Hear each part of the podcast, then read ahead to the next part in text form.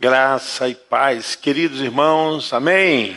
Deus abençoe vocês. Nós estamos em mais uma escola de sabedoria bíblica da Igreja do Nazareno em Olinda.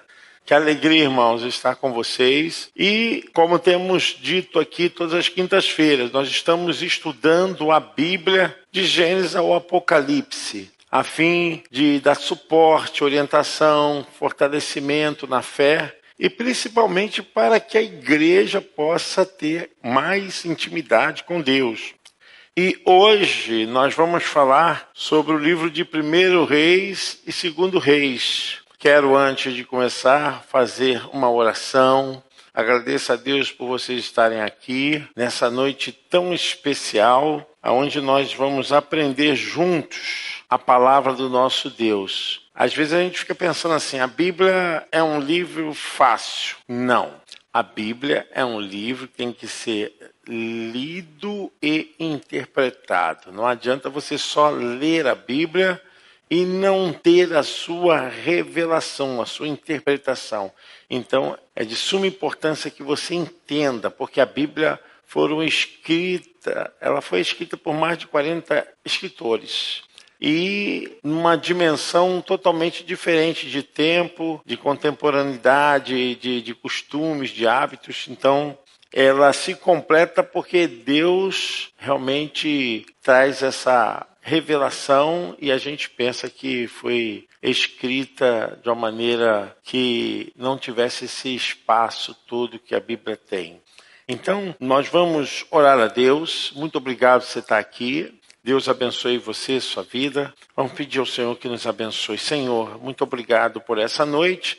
Estarmos aqui na Ed Sabe para dirigir, Senhor, esse programa de estudo que é através da tua palavra santa. Abençoe todos os meus irmãos, pastores, obreiros, irmãos que estão aqui nessa casa espiritual. Nós pedimos a tua bênção em nome do Pai, do Filho e do Espírito Santo. A Elisa pode dizer amém.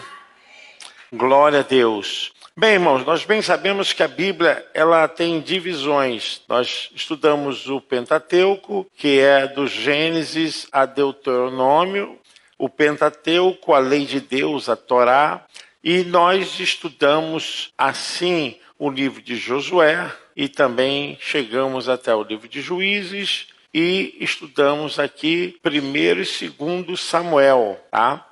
Hoje nós vamos falar primeiro dos reis, segundo dos reis. É importante que você saiba que quando nós falamos rei, nós estamos falando a respeito de algo que Deus começou a trabalhar com o seu povo quando saiu do Egito.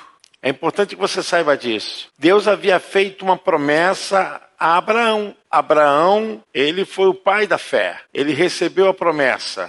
E depois que Deus fez a promessa, a promessa deveria perpassar por Isaac, Jacó. De Jacó vem as doze tribos de Israel. Então nós podemos ver que daí sai José. José que vai para o Egito, e ali no Egito a nação de Israel começa a ficar escrava pelos egípcios. Então, por 430 anos, o povo servia aos egípcios. E um faraó que não conheceu José, nem tampouco é, levou em conta o que José fez pelo Egito e pelas nações vizinhas no período de calamidade. E o povo estava sofrendo. E agora vocês veem, presta atenção. Esse povo que Deus chama através de Abraão, Isaac e Jacó, é esse povo que fica onde? Fica no cativeiro egípcio. E a promessa foi dada para Moisés? Não. A promessa foi dada a Abraão. Só que nesse caso aqui, Deus usa Moisés para trazer os descendentes de quem? De Abraão. Quem estava ali, os hebreus, eram descendentes de Abraão. Olha como Deus faz as coisas. É importante que você entenda, para você poder fazer a correlação quando nós começarmos a estudar primeiro dos reis, segundo dos reis. Nesse caso aqui, se a promessa era de Deus a Abraão e essa promessa estava confinada a ser de uma forma por toda destruída, Deus levanta quem? Moisés para fazer o quê? A sua promessa voltar ao processo até que viesse a genealogia de Jesus. É muito importante que você entenda isso. Porque se a nação ficasse ali no Egito e ela fosse destruída ali no Egito, com certeza o programa a gente chama de economia eterna de Deus que é o programa de que Deus se revela ao povo para fazer os seus propósitos. Olha que coisa importante, como é importante a gente estudar a Bíblia. Agora que você sabe que Deus levanta Moisés para trazer de volta a sua promessa que estava em Abraão, Isaac e Jacó, porque Deus precisava de um povo, para que desse povo viesse a linhagem do Messias. É fabuloso, é fabuloso. Você não pode ler a Bíblia assim só por ler. Quando você começar a ler primeiro dos reis, segundo dos reis, você vai entender que ali estava vindo uma linha de genealogia do cumprimento da economia eterna de Deus, do plano eterno em que Deus mesmo se revela para fazer se cumprir os seus propósitos. Então, quando chega em Moisés, nós sabemos que Moisés tira o povo da terra do Egito, mas não a introduz na terra prometida de Canaã. Aí Deus levanta Josué. Josué é um tipo de Jesus, porque ele coloca o povo numa terra, né? É isso que Jesus vai fazer por nós, amém, irmãos? É isso que ele vai fazer por nós. Ele vai nos introduzir uma terra de promessa, uma terra onde não haverá mais pecado nem dor. E Josué, ele faz um papel importante mas também, como a gente vai ver que sempre os homens fizeram grandes coisas porque Deus usou. Mas isso não significa que os homens não são falhos. Né? A gente vai ver que Josué não fez substituto. Josué estava velho. Lá no capítulo 24, ele se levanta contra o povo e pede o povo que se voltasse para Deus, mas não tinha nenhum substituto de Josué. Aí o que, que acontece? Acontece que o povo, quando vai entrar para a terra prometida, o povo entra sem liderança. É o que, que acontece. Em juízes, nós vemos também um povo que não tinha liderança. É a mesma coisa que aconteceu com Josué.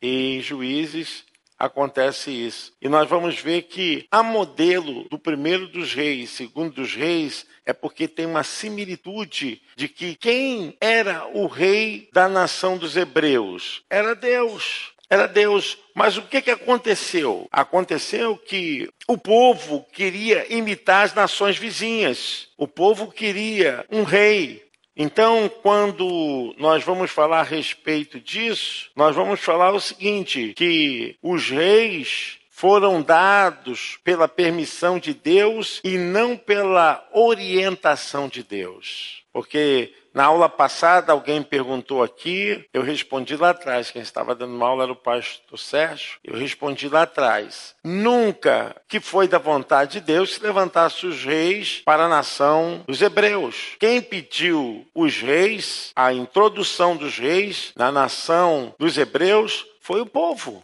O povo que pediu. Deus reinava sobre o seu povo. Deus era o próprio rei do seu povo. Através de quem? Profetas e sacerdotes. Deus reinava, Deus falava, Deus conduzia, Deus mostrava a direção que o povo deveria ir. Deus deu a lei, né, ao primeiro profeta reconhecido, que foi Moisés. Deus falava com o povo, mas o povo pediu que tivesse um rei na sua nação. Então, a gente vê uma sucessão de acontecimentos na história embora a Bíblia não é história, a Bíblia é a revelação de Deus que dirige, coordena todas as coisas e usa a história. Porque muita gente pode pegar a Bíblia assim, ah, história. Não, a Bíblia não é um livro histórico. Ela tem livros históricos, mas a Bíblia é a revelação de Deus para as nossas vidas. Aí nós vamos entrar no livro de Juízes e também de 1 e 2 Samuel, nós não vamos ver liderança que não pudesse é, conduzir como Deus queria, mas o povo estava pedindo um rei. E é aí que nós vamos estudar, de fato e verdade, o livro do primeiro dos reis e segundo dos reis. Então, o que que de fato esses dois livros falam? fala a respeito dos reis da nação de Israel. Quando você for ler a Bíblia, vamos abrir a Bíblia no primeiro livro dos reis. Você sabe que vai contar a história de algum dos reis, um fato relacionado com alguma das tribos ou um dos profetas. Embora a gente tenha vários profetas nesses dois livros, mas dois grandes profetas são mencionados constantemente né? Que é Elias e Eliseu. Quando a gente fala de Elias e Eliseu, a gente tem assim a dimensão da unção e do poder de Deus. Elias, primeiro dos reis, Eliseu, segundo dos reis. Olha aí que facilidade para gravar. Agora, muito mais do que a gente falar de profetas, porque o profeta, ele tinha uma característica muito forte, peculiar, que era de pregar pregar, porque as pessoas mudaram muito. Profeta no original é aquele que fala de Deus.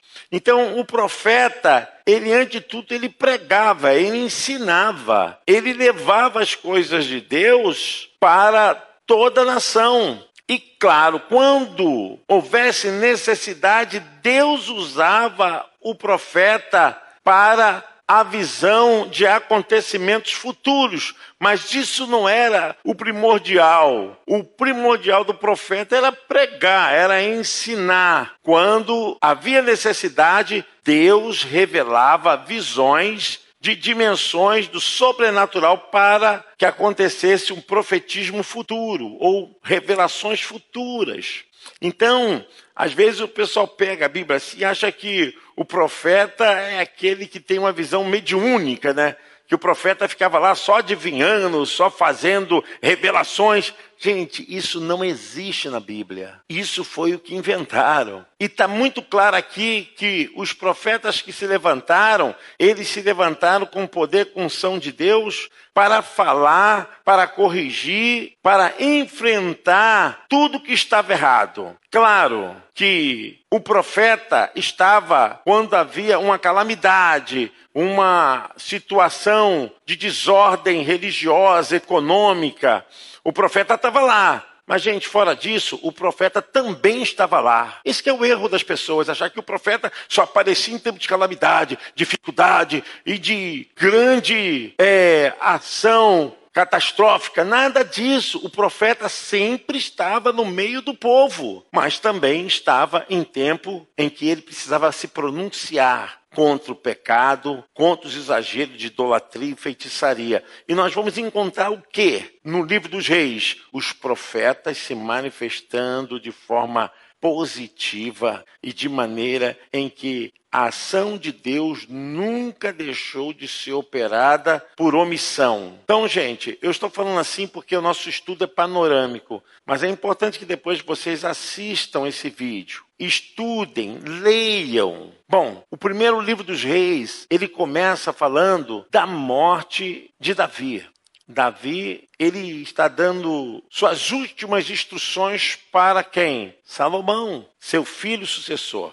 Davi preparou para que Salomão pudesse construir o templo, a casa de Deus, que Deus permitiu que Salomão construísse. Davi preparou tudo, as madeiras, os ofícios, é, todas as necessidades para a construção, Davi havia deixado para que seu filho Salomão pudesse construir o templo da adoração. Bom, nós sabemos que em primeiro dos reis acontece que a divisão do reino. O reino era unido, eram doze tribos, mas se dividiu. Por causa de quê? Por causa da falha humana. Foi Deus que errou? Foi Deus que falhou? Não, foram os reis que falharam. Salomão errou, Roboão errou. Se você tiver dificuldade, estude depois a respeito disso. Salomão foi como Saul. Começou bem, Salomão começou a agir bem, isso você vai ler logo nas primeiras páginas, primeiro dos reis. Começou bem, tá igual aquele crente novo, né? Cheio de vontade, fazendo as obras do Senhor e animado, mas se perde. Apesar que Salomão, ele, quando começa, ele é muito humilde, porque nós sabemos que em sonho Deus falou com ele: Pede-me tudo que eu te darei como ele era novato, como ele era humilde, ele falou o seguinte: Senhor, me dê sabedoria para poder administrar esse reino. E ali Salomão tirou um 10 com Deus. Salomão foi bem sucedido com Deus. Deus viu ali realmente um rei responsável. Salomão fez o que? Construiu o templo. Salomão começou a expansão do reino. Salomão construiu embarcações, começou a ter transportes através de áreas fluviais. Salomão, ele construiu casas e o reino estava crescendo, prosperando, tá? Aí você me pergunta assim, pastor, qual foi o problema de Salomão? Me pergunta aí, fala aí. Fala assim, pastor, qual foi o problema de Salomão? Mulher. Mulher. Gente, é a Bíblia que diz. Olha, Salomão casou-se com 700 mulheres. Hã?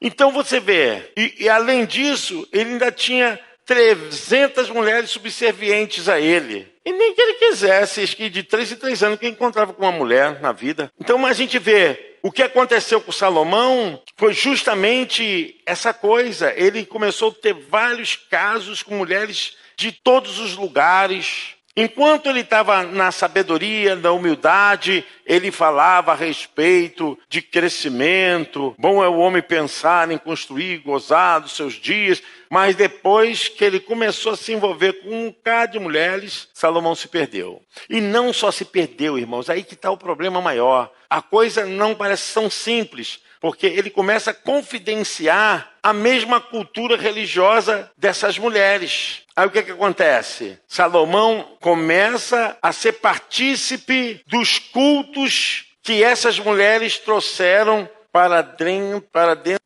dentro do palácio. Então, ele tinha um monte onde era o casarão, é o harém dele. Estava lá, as mulheres à sua disposição. Então, essa perda de visão do reino de Salomão leva ele à destruição. Porque além dele viver uma vida é, de prostituição e de se envolver com essas mulheres, ele também começa a praticar o culto que essas mulheres praticavam. Gente, Salomão, ele cometeu necromancia, feitiçaria, ele buscou adivinhação, ele fez tudo quanto Deus condenava. Então a gente percebe aí que aí começa a queda de Salomão, no nível espiritual, no nível moral diante de Deus e começa a se perder, porque além do povo estava sobrecarregado com tantas obrigações, tributações, Salomão estava preocupado com seu ego, com a sua vaidade, sua vaidade. Então,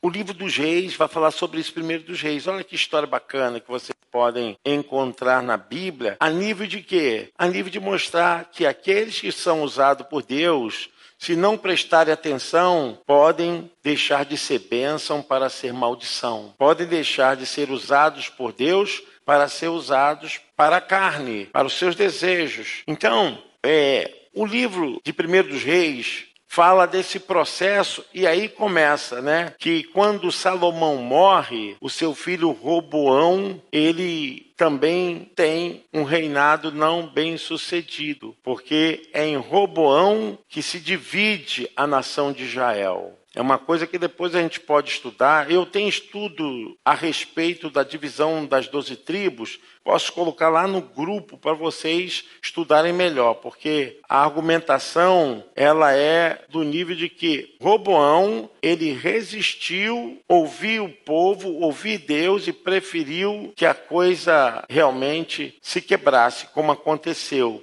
E não poderia ser pior do que ver a nação dividida. Para vocês terem ideia, nenhum dos reis do reino do norte prestou. Nenhum dos reis do reino do norte prestou. Nenhum deles. A gente vai ver que alguns do reino do sul, tá? que prestaram, a gente vai ver ali três. O restante também eram sucessões de coisas erradas. Estavam bem na presença de Deus, daqui a pouquinho caíam em práticas, em atitudes contrárias à vontade de Deus. E a gente vai vendo essas peças sendo montadas no livro é, do primeiro Reis e que se manifesta quem? Elias. Elias se manifesta onde? No livro de primeiro Reis. Contra quem? Contra a nação do reino norte. Quem estava nessa direção? Estava Cabe, casada com Jezabel, casado com Jezabel. Aí entra o papel de quem? Do profeta, como eu falei para vocês. O profeta,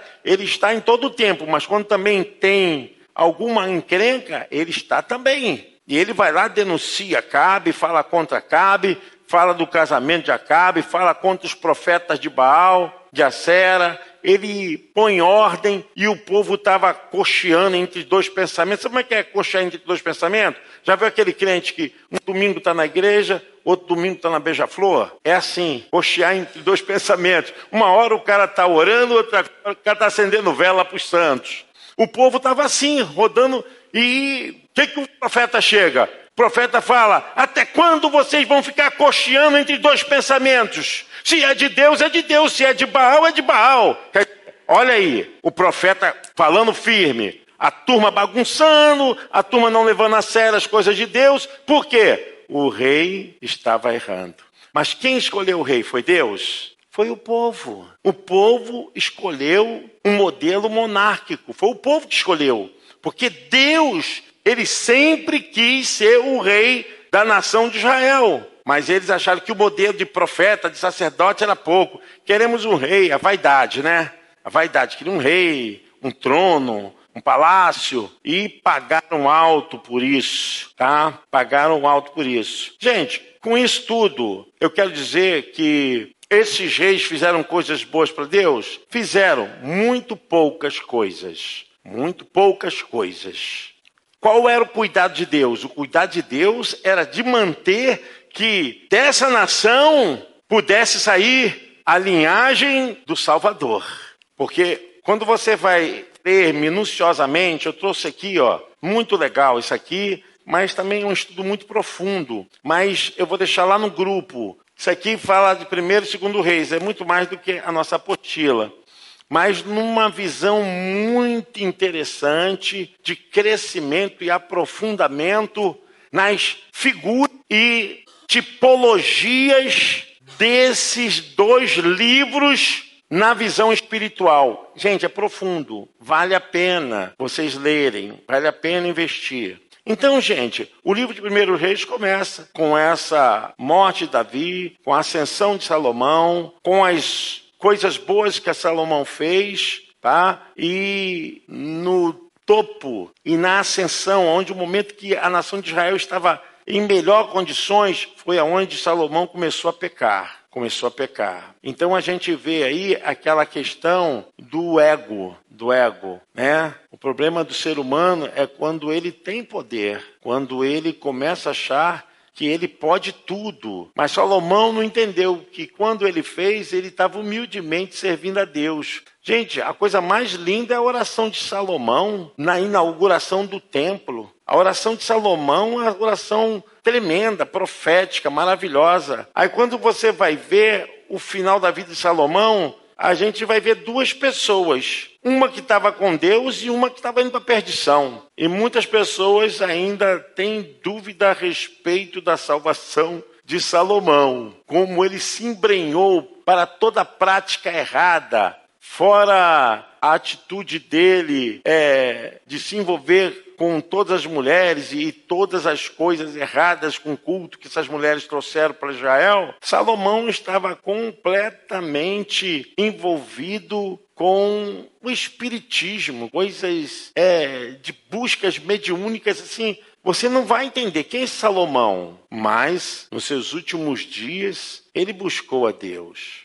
É uma situação, né? Eu creio que ele tenha sido salvo. Mas, pastor, Pode-se pensar que não tenha sido? Pode sim, pelas suas práticas. Aí nós vamos ver, gente, como é problemático a gente começar bem com Deus e depois que tivermos bem com Deus, acharmos que é a nossa força, que é a nossa capacidade, e esquecermos do Senhor. É, o irmão lá queria falar, pode falar, pastora. A gente vê uma recorrência na Bíblia, né, pastor? A gente vê que o povo de Israel, quando pede um rei, eles começaram a ser ajuizados pelos filhos de Samuel, que descambou no pecado e se corromperam e cobravam para fazer juízo e não resolvia o problema. Uhum. Acabou empurrando o povo a querer um rei. E a gente vai encontrar Cabe que se casa com uma estrangeira, modelo de Salomão, que logo que assume o reinado vai buscar uma esposa no Egito. No Egito. Quer dizer, ele, ele fugiu da lei, ele quebrou o princípio da lei, o rei deveria se casar com a pessoa de dentro da pátria,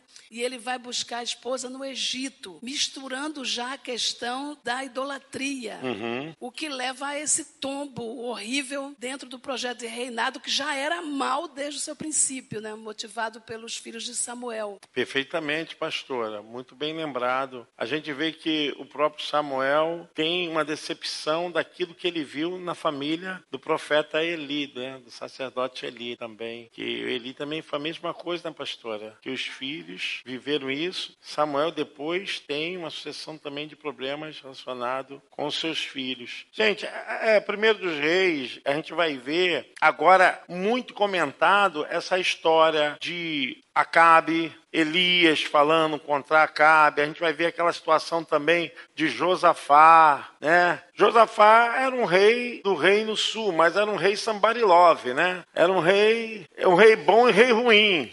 Porque ele sabia que não poderia, não poderia se misturar com Acabe. Mas você vê que no momento como aquele, ele acaba se vendendo. E quem conhece a história, vale a pena vocês lerem a história de Josafá. Ele se ilude. Vem essa questão de ilusão, porque queriam fazer uma confederação para lutar contra os inimigos. Só que antes deles irem para a guerra, o que, que eles faziam? Consultava quem? O profeta. Só que tinha um profeta lá que era o profeta do capeta, né? O cara só profetizava coisas para o rei ficar satisfeito. Quando o Josafá falou: pô, esse cara está muito estranho, me dá outro profeta aí. Aí foram buscar outro profeta. E nesse que foram buscar outro profeta, o profeta, com medo do rei Acabe, né? Fala assim: ó, oh, vai, Deus vai dar vitória. Aí Acabe, ah, você só fala coisa ruim, agora você está falando coisa boa. Aí ele fala a verdade. Ah, posso falar? Tá igual o irmão Vitor. Posso falar? É hora de falar a verdade. E, ó, eu vi o exército todo de Israel sendo morto. E o rei também vai ser morto. Então, mas nesse meio estava quem? O rei Josafá o que que Josafá estava fazendo junto com Acabe, se misturando. Depois que o negócio deu ruim, ele correu, fugiu, foi ferido. E o que, que aconteceu? Os inimigos foram para cima de quem? Para cima de Josafá. Por quê? Gente, como nós podemos tirar lições desses acontecimentos. Eu vejo Deus dirigindo a história, mas não que Deus estivesse aprovando. Como eu falei de início, foi um pedido da permissão de Deus, não da orientação de Deus. Muitas vezes as pessoas dizem assim: ah, por que, que Deus permitiu? A pessoa pede. Existe uma ação permissiva de Deus, existe uma ação orientativa de Deus. É uma visão de orientação. É igual a gente fala aqui na igreja. A gente não fala toda hora. Fala, fala, fala e o povo faz errado. Fazer o quê? O povo teimoso, meu Deus. A orientação é essa. Mas aí o povo quer fazer outra coisa. Então faz, quebra a cabeça. A mesma coisa acontecia no passado. O profeta falava isso, mas o povo fazia o contrário. O profeta avisava o rei, o rei ia fazer o contrário. Mas Deus tinha que dirigir a história, porque o que tinha que acontecer aqui, que a linhagem do Messias, a genealogia do Messias, ela tinha que dar o Messias. E a nação que deveria dar a linhagem do Messias era a nação de Israel. Olha, você vê como é que Deus estava trabalhando e nesse agir de Deus, muitas coisas acontecem e muitas tragédias ocorrem, também com muita provisão de Deus, como o caso de Elias, né? que Elias é um profeta que enfrenta lá o profeta de Baal, de Acera, e, e, e enfrenta todo mundo, e banca mesmo o poder de Deus. E um dia depois que ele enfrentou essa turma toda, Jezabel deu um grito: Olha, que eu caia na mão de Deus se amanhã eu não tenho a cabeça de Elias aqui diante de mim. Quando Elias soube que Jezabel queria a sua cabeça, o que, que ele fez? Ele corre. Como é que pode? Ele correu. E nesse que ele correu, aí que a gente vê a provisão de Deus, né? Ele vai para o rio de Keriat, né? E fica ali, tem água, e o corvo trazia o quê? Pão e carne, né? É sanduba, sanduíche, né? Pão e carne e água. Melhor coisa, né? Carboidrato, proteína e água, né, Regina? Estava alimentado. Só que ele havia profetizado o quê? Uma seca. O rio foi e secou, meu irmão. Aí é, são os absurdos de Deus. Quando a gente vai ver, é importante você ler a Bíblia. Aí você vê, ah, Deus vai mandar Elias para um palácio, para um lugar rico, para um lugar onde tem bastante gente para sustentar. Aí, ó, vai para Serepta. Chega lá, tem uma viúva e você vai pedir para ela te alimentar. Chega lá, a viúva tem um restinho de, de, de farinha para fazer uma cavaca e, e esperar o dia seguinte para morrer. Aí Elias, ó, faz essa cavaca para mim aí que eu tô com fome. E a mulher, ó, só tem esse pouquinho aqui para mim, pro meu filho, e amanhã a gente vai morrer. Mas Elias, profeta de Deus, chegou só, faz que o Senhor vai abençoar. E foi tremendo, né, o que ocorreu ali. A farinha da panela. Deus fez com que o milagre acontecesse ali na vida daquela mulher. É, aconteceu, né? Como aconteceu no caso da outra também, o azeite da botija, mas só que foi com Eliseu com Eliseu, já em segundo dos reis. Gente, a função do profeta é tremenda, mas interessante, nesse caso de Elias, como a gente está falando do primeiro dos reis, Elias é um profeta que ele não morre. Elias não morre. Elias é ascendido aos céus. Né? E tem um caso das duas testemunhas do Apocalipse que vão voltar para testemunhar as coisas de Deus, que vai ser num período de muita confusão do anticristo. E essas duas testemunhas vão morrer. Alguma indicação que seja Elias e também aquele que foi ascendido ao céu, gente, Enoque. Enoque, né? Se encaixa perfeitamente. Olha só, gente, o que acontece aqui é algo tão tremendo, é, em primeiro dos reis, que Deus chamou Elias, mas a gente vê que tem um período na vida de Elias que ele entra em depressão. Ele para no zimbro e pede a Deus a morte. Ele pede a morte. E a gente vê que profetas também se cansam. Homens de Deus, mulheres de Deus também entram em conflito, né? Tem hora que a gente, aonde eu falo muito é, com a liderança da igreja, a gente fica preocupado porque às vezes a pessoa está sofrendo, está passando por uma dificuldade com ela mesma e não consegue colocar isso para fora, compartilhar com ninguém e começa a ter muitos problemas. Aqui eu não sei quantos de vocês aqui já fizeram chover chover. Alguém já fez chover aqui? Eu nunca fiz chover. Ah, eu nunca fiz descer fogo do céu. Tu vê como é que é a ligação de Elias com Deus.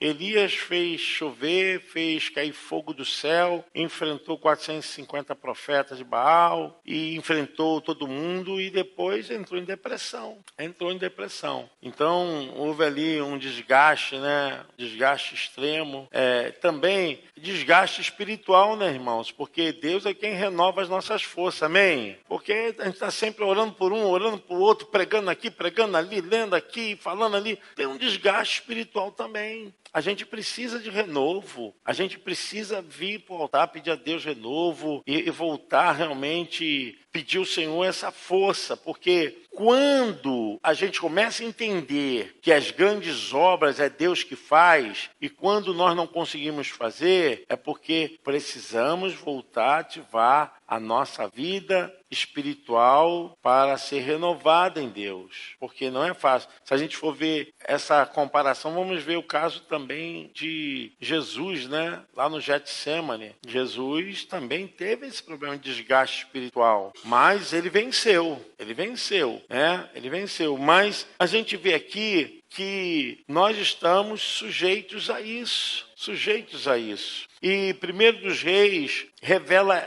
essa condição é, de divisão do reino, de reinos que começaram bem, depois começaram a ter declínio. Do reino do norte, a divisão é o seguinte: reino do sul e reino do norte. Do reino do norte não teve um rei bom. O reino do norte foi tudo rei que não prestaram. Infelizmente, nenhum dos reis do reino do norte prestaram. Olha, vocês veem, aí eu ouço pessoas falar, ah, foi Deus. Não foi Deus, não. Volto a dizer que os reis foram levantados a pedido do povo. Deus queria um governo monárquico, né? Onde ele é um, um reino em que ele pudesse estar à frente. Melhor, um reino onde Deus pudesse estar à frente, não um reino monárquico. É, o reino teocrático. Obrigado, pastora. O reino monárquico foi o povo que pediu. Então, a gente vai ver o seguinte, que começam a acontecer coisas aonde a intervenção de Deus era necessária.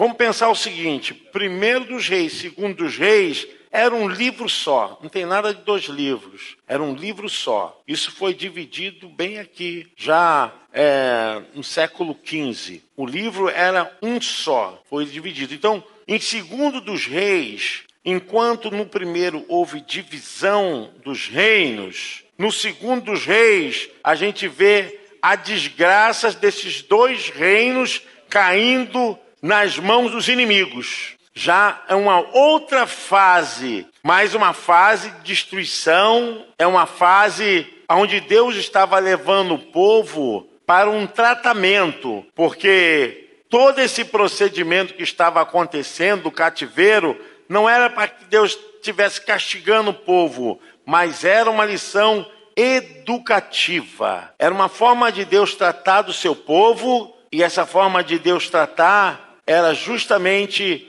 fazer o povo enxergar, ouvir e sentir a sua palavra, porque o povo havia ficado cego, distante e havia desprezado o Senhor.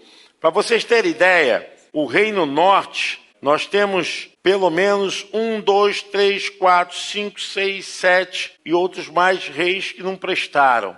É fácil gravar. O Reino do Sul tem muitos reis, muitos reis. Mas se você pegar quais os reis que prestaram, é mais fácil você gravar os reis que prestaram, porque os reis que não prestaram são muitos. Aí você vai pensar que era Uzias, você vai pegar o rei Ezequias e Josias, pronto né, que também uns de, no final também deu uma vaciladinha, mas depois se acertaram. O caso também é, de Josias foi um caso parecido como esse. É, Ezequias também. Quem não lembra do rei Ezequias que tinha uma úlcera, que curou a úlcera através de quê? Uma pasta de figo. Isaías foi lá, falou com ele, e ele se vira para a parede, ora, e Deus dá a ele mais quantos anos? 15 anos. Deus deu a ele 15 anos. Mas Ezequias erra. Ezequias abriu seu palácio para quem? Para que os visitantes da Caldeia olhassem o que ele tinha. E a Bíblia diz o seguinte: segundo os reis que eu estou falando isso, tá, gente?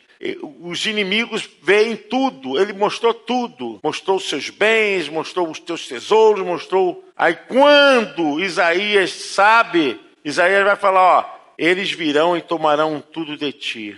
A ele, quando acontecerá isso? Aí ele diz: Eu não sei. Aí ele pede ao Senhor que não seja nesses 15 anos. Olha só, gente, que cabeça. Ele pede para que não seja nesses 15 anos, porque nesses 15 anos ele queria ter o quê? Folga, tranquilidade. E os filhos? E as gerações futuras? Foi um rei bom? Foi um rei bom, mas no final foi uma queda. Não adianta começar bem está bem e terminar mal. Eu estou falando aqui porque, no final, invadiram o seu palácio, dominaram tudo. Dominaram tudo, né? Nesse caso, levaram seus filhos e se tornaram eunuco, né? Porque eles não podiam ter mais nenhuma geração da linhagem real e ficaram um cativeiro. Porque o Reino Norte, que são as dez nações, ficaram cem anos no cativeiro antes do Reino Sul. Olha só quanto esse povo sofreu. Quer fazer alguma pergunta aí, gente? A gente está fazendo assim um resumão porque não dá para a gente passo a passo, mas é importante que você leia o segundo dos reis. Já no segundo reis, quem opera aqui é o profeta Eliseu, com mais frequência que qualquer outros profetas, que é o profeta mais conhecido, que ficou no lugar de Elias, é aquele que faz a, o azeite da botija da viúva do profeta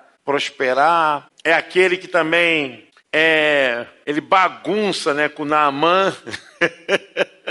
é, é, ele que bagunça com Naamã, porque a, a, a Síria já estava dominando o reino do norte. É, vamos pensar agora, vamos usar a nossa cabeça, irmãos. Já estava, a Síria já estava dominando, porque antes deles tomarem totalmente, eles iam espoliando, iam dominando uma coisa, dominando outra, até.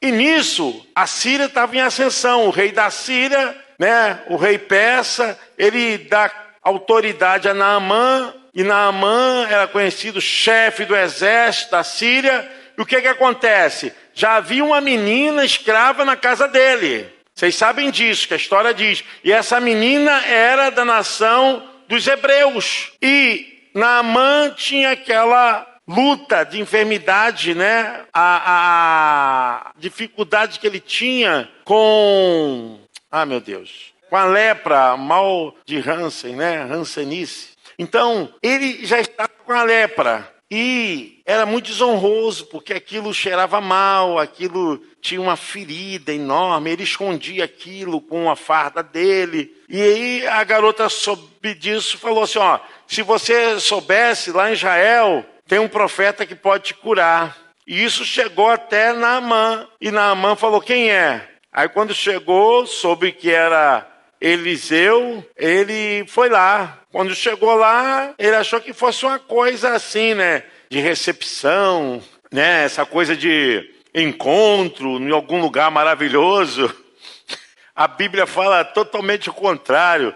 Quando Naamã chega lá onde Eliseu estava, Eliseu manda o Geazi atendeu. Nem ligou. Vai lá, atende a ele, avisa para ele dar uns dez, sete mergulhos, né? Dá uns mergulhinhos lá, sete mergulhos no rio Barrento do Rio Jordão. O rio cheio de lama, Rio Jordão. E lá na Síria, ele com rios com águas cristalinas. Aí Naamã ficou muito chateado. É, como é que eu venho aqui, o cara não me recepciona, manda um rapazinho me atender, e o rapaz falou: oh, o profeta mandou você mergulhar sete vezes lá, você vai ser curado. Ele ficou muito chateado, ficou muito chateado. Porque ele achou que fosse uma recepção, fosse aquela coisa cerimonial, né? E o profeta nem saiu de casa. Gente, olha, é muito importante você entender isso, para você ver a simplicidade que é o evangelho.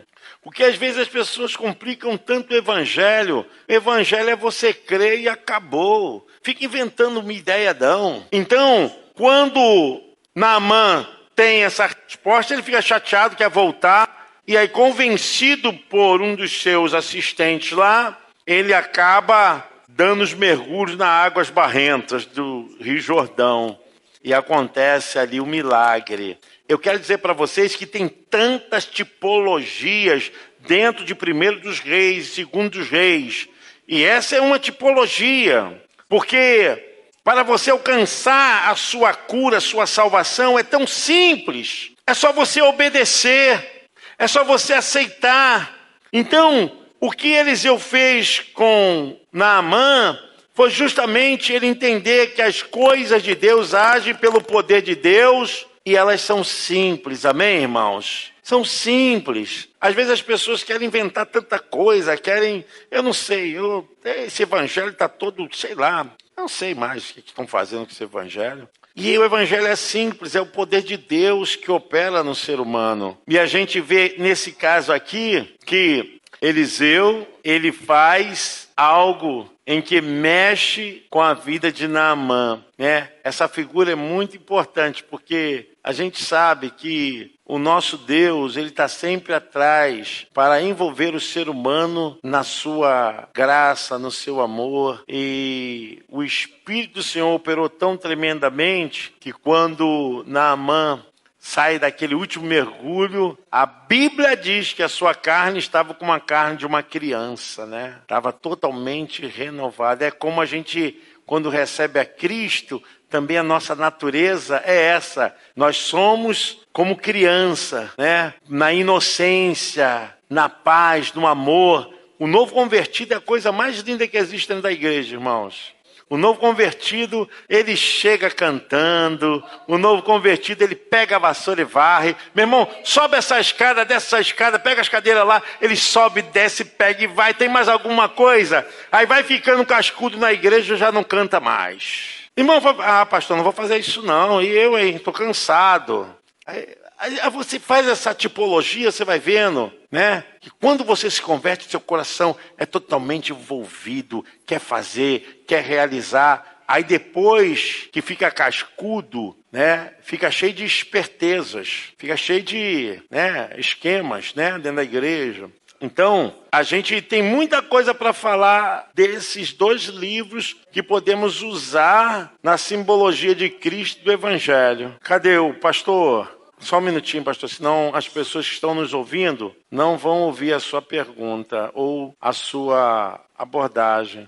É, a gente vê, pastor, o senhor está falando, como diria o pastor Sérgio, nós tiramos muito aprendizado. O profeta nem saiu de casa, não falou palavra nenhuma, não pregou nada. Vai lá e faz. Se ele fizer, ele vai ser curado. Se não fizer. Perfeito. Ele não usou palavra, não usou pregação, não usou nada, usou só obediência. Realmente, acho que os crentes de hoje estão usando muitas palavras e pouca obediência. Talvez seja aí o problema. Pastor, com certeza. Porque a desobediência não está fora de nós. A desobediência está dentro de nós. A desobediência é o pecado inato. É o pecado inato. É que Paulo falou: o que quero é o que não faço, e o que faço é o que não quero. Eu vivo nessa luta. Aí ele diz, né? Lá em Romanos 6, Romanos 7, fala isso. Romanos 8, ele, graças a Deus que em Cristo nos dá a vitória. Porque esse é o pecado. A desobediência, vamos supor, uma criança dessa aí, a filhinha da Janaína, a Sofia, inocentezinha, mas daqui a pouquinho vai fazer a maldade, a Janaína fala assim: Eu nunca te ensinei isso. Você nunca aprendeu isso aqui em casa? Onde você aprendeu? Gente, é inato. Está dentro do ser humano. Saiu do estado da inocência. O que é o estado da inocência?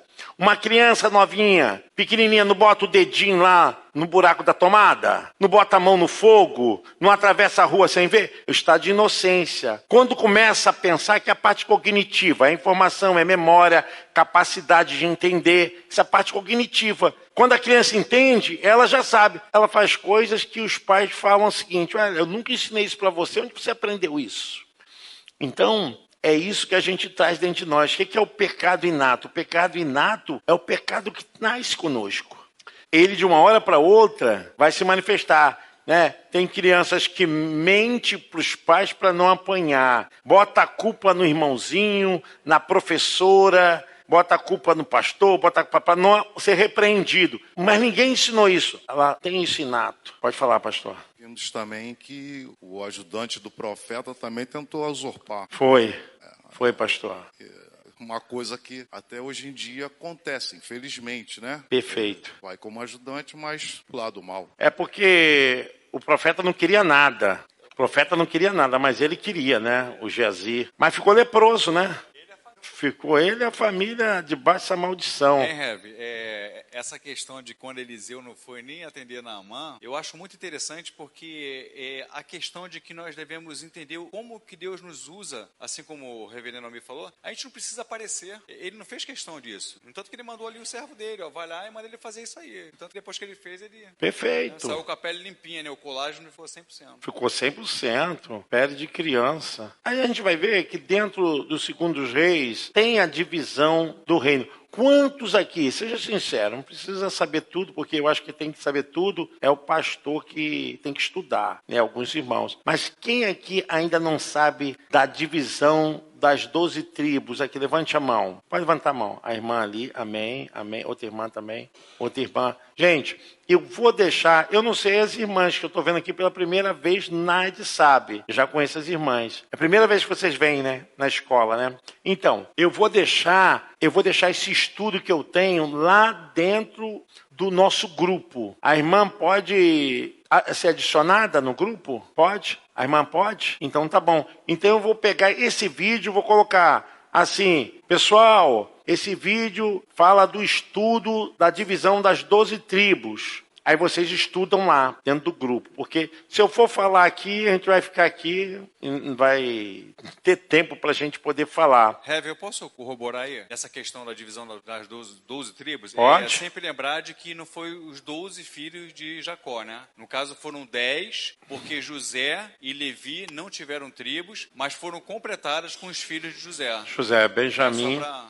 Perfeito, perfeito. Irmãos, é, esse aqui é um momento assim muito complicado, porque quando há essa divisão, depois a Assíria invade o reino do norte, Nabucodonosor invade o reino do sul e levam as doze tribos para o cativeiro. O interessante disso aí é que quem volta para restaurar as terras de Israel não são as dez tribos de Israel, mas as duas tribos de Judá.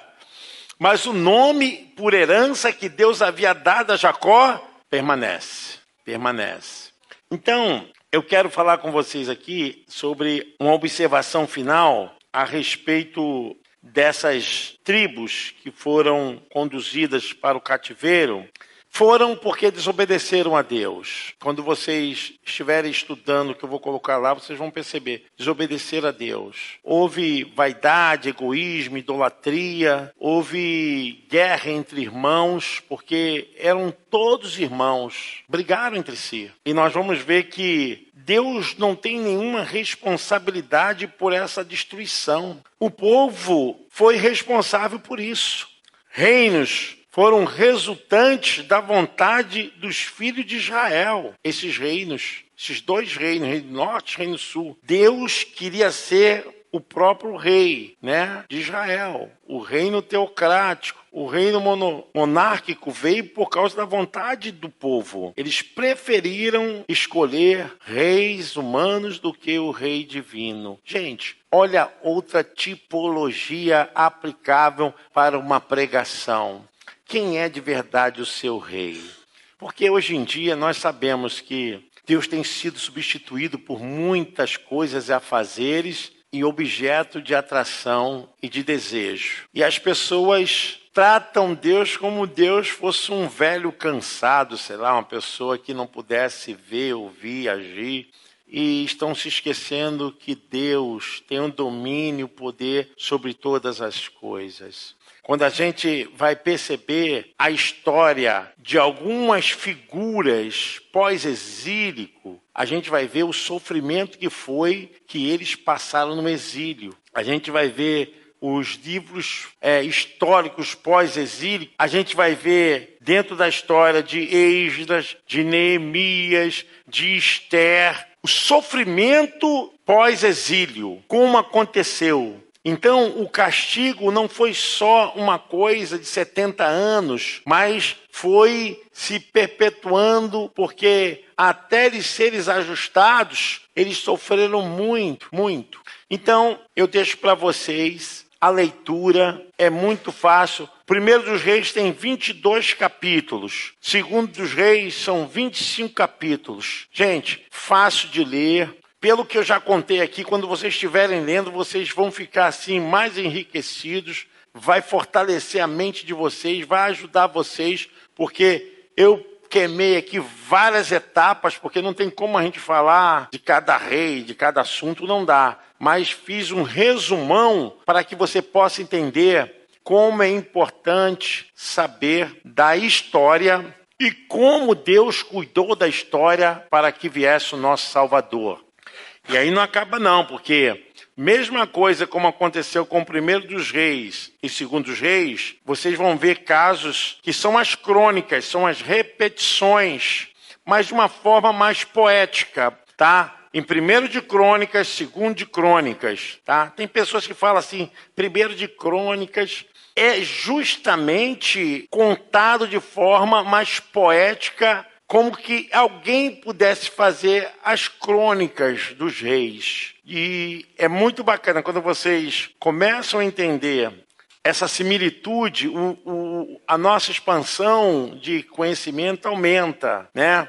Nesse caso do profeta Elias, ele estava pregando para quem? Quando houve a divisão do reino, não era Reino Unido. Também o próprio Eliseu estava pregando também quando estava dividido o reino, não era Reino Unido. É importante você saber o tempo, o período, o momento, o contexto, quem estava atuando, qual era as impressões que estava atingindo o povo. Vamos passar a falar, vamos chegar lá na frente, vamos falar de Isaías. É um livro que vai ter muito assunto, muito assunto. Agora, se você não entender esses livros que eu vou te falar, proféticos, são os profetas maiores, você vai pegar Jeremias, Ezequiel, Isaías e Daniel, você vai ter dificuldade de entender o Apocalipse. É interessante. Então, as pessoas falam assim: ah, Velho Testamento. Gente, o Velho Testamento, ele não foi abolido. O que foi abolido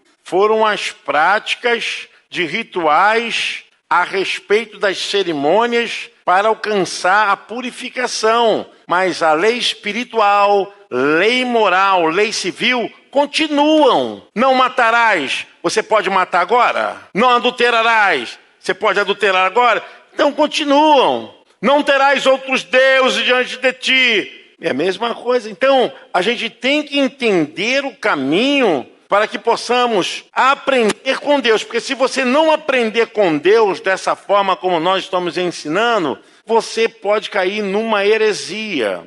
Por que, que eu estou falando isso? A heresia é tirada da Bíblia. Se você não entende o texto, você não vai entender o contexto. Aí você vai arrumar um pretexto e pronto, tá? Então, muitas práticas, muitas coisas que eram de um sistema, de uma cultura, de um mover, de um tempo, elas não podem vir para cá, já que você está numa ação onde Deus opera de outra forma. A base é a mesma, Deus único, poderoso, Salvador, a base é a mesma, mas a forma aqui já é outra. Aqui alcançava a benevolência pelo sacrifício. Aqui agora é pela graça. Então, são duas dimensões que não tiram a base, mas muda a forma. Enquanto aqui era uma prática diária. Vocês sabiam que os sacrifícios não paravam? Quando paravam, tinha que deixar o altar do holocausto aceso. Significava que Deus estava presente. Olha ver. E, e o povo fazia fila né, para ofertar, entrava no caminho para ofertar, lá para sacrificar. É, segundo alguns, o cheiro era horrível. Cheiro horrível.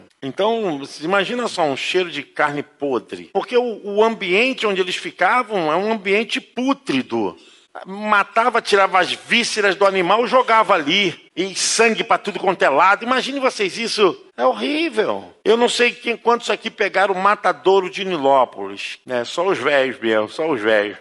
Cheiro horrível, né, irmão Vitor? O matadouro, onde é lá o local que o pessoal faz eventos, né? Era ali. Mas quando queimava lá, né, pastora? Nilópolis todo ficava uma catinga danada. Fedentina, Nilópolis. Fedor danado. Vocês imaginam o altar do sacrifício? Sacrifício todo, o pessoal limpando, mas o sangue correndo, tem que se lavar. Não tinha higienização boa no deserto. É, Deus já estava já, oh, chega, vamos acabar com essa fedentina aí, né? Deus estava olhando sangue de boi, sangue de cabrito, sangue de pombo, sangue disso, sangue daquilo. Acaba com esse negócio aí. Vou dar um único sangue aí para acabar com tudo. O sangue do meu único filho, pronto. É, isso que. Então, gente, como é importante nós estudarmos e entender as relações dos livros, dos profetas, dos reis. É muito importante. Muito bom você estar aqui na Escola de Sabedoria Bíblica da Igreja do Nazareno, tá bom? As irmãs aí que não estão no grupo, tá? Eu vou pedir a vocês que deixem o telefone com a pastora Regina e vou adicionar vocês. Vocês aceitam? Aceita, irmã? Então tá, vou adicionar vocês. E logo que eu adicionar as irmãs, eu vou colocar o vídeo aonde eu falo da divisão das doze tribos. Vocês querem essa apostila também que eu bote lá? É sensacional, tá? É uma apostila muito boa. Whitney Lee, muito boa. Agora trabalha com tipologia do primeiro dos reis, segundo dos reis, aplicação do ministério de Jesus. Gente, é sensacional. Vale a pena. Agora, São 118 folhas, tá? Quem gosta de ler, isso aqui é uma sobremesa. Uma coisinha que você lê em uma horinha. Uma horinha, tá? Eu vou. Vocês querem que eu coloque lá também? Então tá bom, vou colocar lá também. Gente, Deus abençoe vocês. Próxima quinta-feira nós vamos dar continuidade. Vamos estar falando de primeiro de Crônicas e segundo de Crônicas. E vamos estudar a Bíblia toda, até o Apocalipse, dessa forma, se Deus permitir. Nós vamos ofertar, dizimar a casa do Senhor. Pedir aqui o irmão Vitor para nos ajudar. Você que trouxe seu santo dízimo, a sua oferta. Se você quiser também pode fazer sua oferta por Pix, tá? ou por depósito, transferência. O irmão Biratã vai colocar aí. Deus abençoe vocês. É, minha vontade é que a gente pudesse ficar assim um sábado o dia inteiro com almoço para estudar a Bíblia, falar com tempo à vontade. Um dia a gente vai chegar nessa condição. Tá? A gente está estudando a Bíblia de forma com mais tempo, sem correria, né? É muita correria, né? Mas eu fico feliz de vocês estarem aqui. Agradeço a participação do pastor Eduardo, pastora Regina, pastor Almir, pastora Tânia, pastor Fábio, a participação e também na ajuda, né? Quando eu falei aqui de Micaías, Ezequias, e assim mesmo a gente faz. Mas eu louvo a Deus pela vida de vocês, a Bíblia é um mistério, mas é um mistério gostoso, maravilhoso. Olha, vou falar para vocês, aqui está toda a riqueza, toda a beleza da vida, toda a grandeza. Quando vocês estudam a palavra de Deus, vocês estão absorvendo só bênção, prosperidade, riquezas espirituais. Olha, é fonte de toda maravilha. Gente, estudem a Bíblia. Em nome de Jesus, eu vou orar a Deus. Você pode se colocar de pé? Senhor Deus e Pai, muito obrigado por essa noite, muito obrigado por esse momento de escola, de ensino, Senhor, da tua palavra. Muito obrigado pela vida de todos aqui e que possamos colocar em prática todos esses ensinamentos, tudo que o Senhor nos falou nessa noite. Abençoa a tua igreja, abençoa o teu povo, prospera a tua igreja, Senhor. Traga riquezas espirituais, emocionais, físicas, dê bênção para a sua igreja, Senhor. Queremos orar, Senhor Deus, pela nossa irmã Jo, Pai bendito, que está no processo cirúrgico. Toma em tuas mãos o Fábio, filho do irmão Manuel, que está naquele abrigo, Senhor. Oramos pelos enfermos, Toma a pastora Nietzsche em tuas mãos. Visita, Senhor Deus, aqueles que também estão desapercebidos, Senhor. Poderiam estar aqui, não estão. Desperta a tua igreja, meu Pai. Desperta o teu povo, meu Pai. Peça, Senhor Deus, agora para que as tuas mãos possam estar estendidas sobre nós e tenha misericórdia de nós, em nome de Jesus. Amém. Você, irmão Vitor, pode ir lá buscar que foi mais fácil? Obrigado. Irmãos, Deus abençoe vocês e que a graça do nosso Senhor e Salvador Jesus Cristo, que o grande amor de Deus Pai e a doce e fiel comunhão divino Espírito Santo seja com todos vocês, não somente hoje, mas para todos sempre. A igreja de Jesus diz: Deus abençoe.